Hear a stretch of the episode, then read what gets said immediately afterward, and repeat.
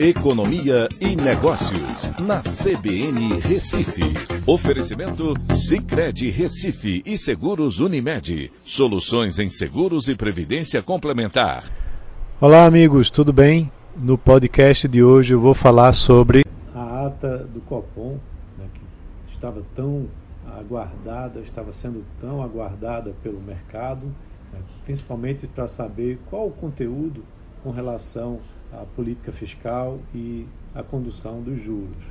E aí a ata diz que justamente o arcabouço fiscal, sendo ele sólido e crível, pode sim facilitar a queda da inflação.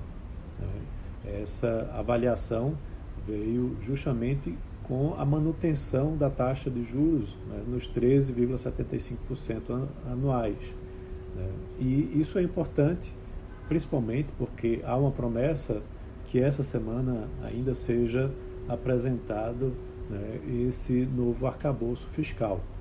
E aí, se ele trouxer realmente um arcabouço mais crível e sólido, ele pode ajudar para uma queda da inflação e aí, consequentemente, uma redução das taxas de juros.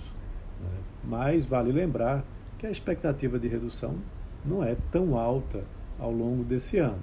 Né? Se fala numa taxa de juros um pouco ainda acima dos 12% ao final desse ano.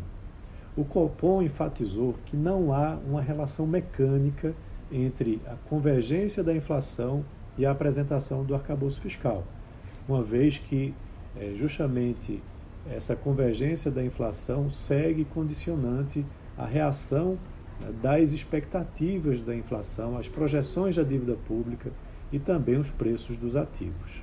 Mas houve até uma avaliação positiva por parte do ministro da Fazenda, Fernando Haddad, com relação à divulgação dessa ata do Copom. Então é isso, um abraço a todos e até a próxima.